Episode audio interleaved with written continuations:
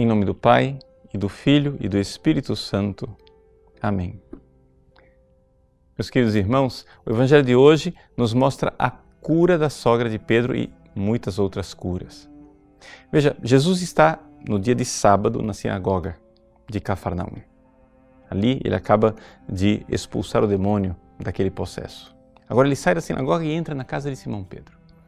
E ele vê, com um olhar penetrante que só Jesus tem, ele vê a situação da casa, ele descobre, ele sabe que a sogra de Pedro está doente de cama com febre. Ele entra na intimidade da casa, entra no quarto onde ela se encontra, toca esta mulher, repreende a febre e ela então é curada e começa a servi-los. Esse episódio, tão conhecido, ele é um verdadeiro contraste com outro episódio. O episódio da cura do servo do centurião.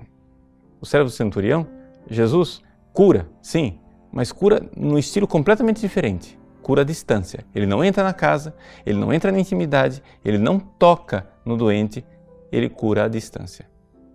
Nós vemos aqui né, uma diferença muito grande entre aquilo que é a influência de Jesus entre os pagãos e Jesus com seus familiares, com o povo de Israel. Podemos aplicar isso a nós. Podemos entender aqui que Jesus quer se fazer nosso familiar, ele quer estar perto de nós e nos tocar. Santo Tomás de Aquino interpreta que, espiritualmente falando, essa febre pode significar também aquilo que é o desejo carnal. Jesus entra na nossa intimidade, Jesus entra no nosso mundo interior e vem para tocar na nossa concupiscência, no nosso desejo carnal, essa febre interna que nós temos. É? Usando a palavra eh, de São Paulo aos Coríntios, nós que nos abrasamos com a sexualidade desregrada. Pois bem, Jesus vai e toca nessa realidade. Ele toca e repreende a febre. É interessante notar que o verbo que é usado aqui para repreender a febre é o mesmo verbo que foi usado no episódio anterior em que Jesus repreendeu o demônio.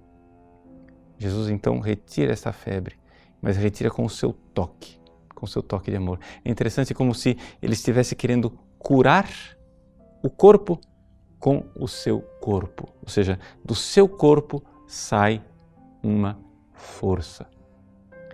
É claro que nós então nos recordamos do sacramento da Eucaristia.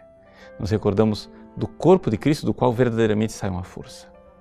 Mas é importante que nós estejamos abertos para o Cristo, ou melhor, que Ele possa entrar na intimidade do nosso coração para nos tocar, curar a nossa febre e nos transformar. Quando a gente é, quer ter uma religião meramente formal, externa, e a gente não permite que Jesus entre, então não acontece a cura, não acontece a transformação. Na segunda parte do Evangelho, nós vemos que o sol se põe. No calendário judaico quer dizer o seguinte: se o sol se pôs, acabou o sábado, aqui começa o domingo. E no domingo, muitas pessoas vão trazendo seus doentes para que Jesus toque neles. É aqui claramente é, uma alusão ao domingo da ressurreição, quando então a virtude da ressurreição de Cristo, do seu corpo ressuscitado, se expande e se espalha é, para todas as pessoas.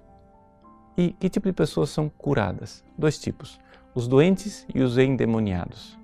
Os doentes, diz Santo Tomás de Aquino, são aqueles que são curados do mal da ignorância. Os endemoniados são aqueles que são curados da sua malícia.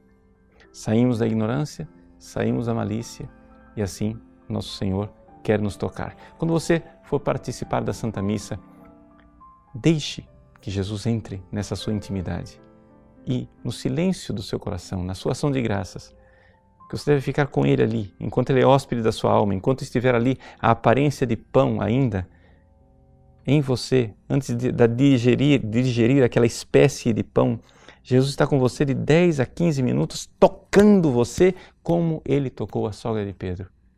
Que Ele transforme o seu mundo afetivo, essa febre que arde dentro de nós e faça com que você possa realizar aquilo que fez a sogra de Pedro, um verdadeiro serviço à igreja. Que Deus o abençoe. Em nome do Pai, do Filho e do Espírito Santo.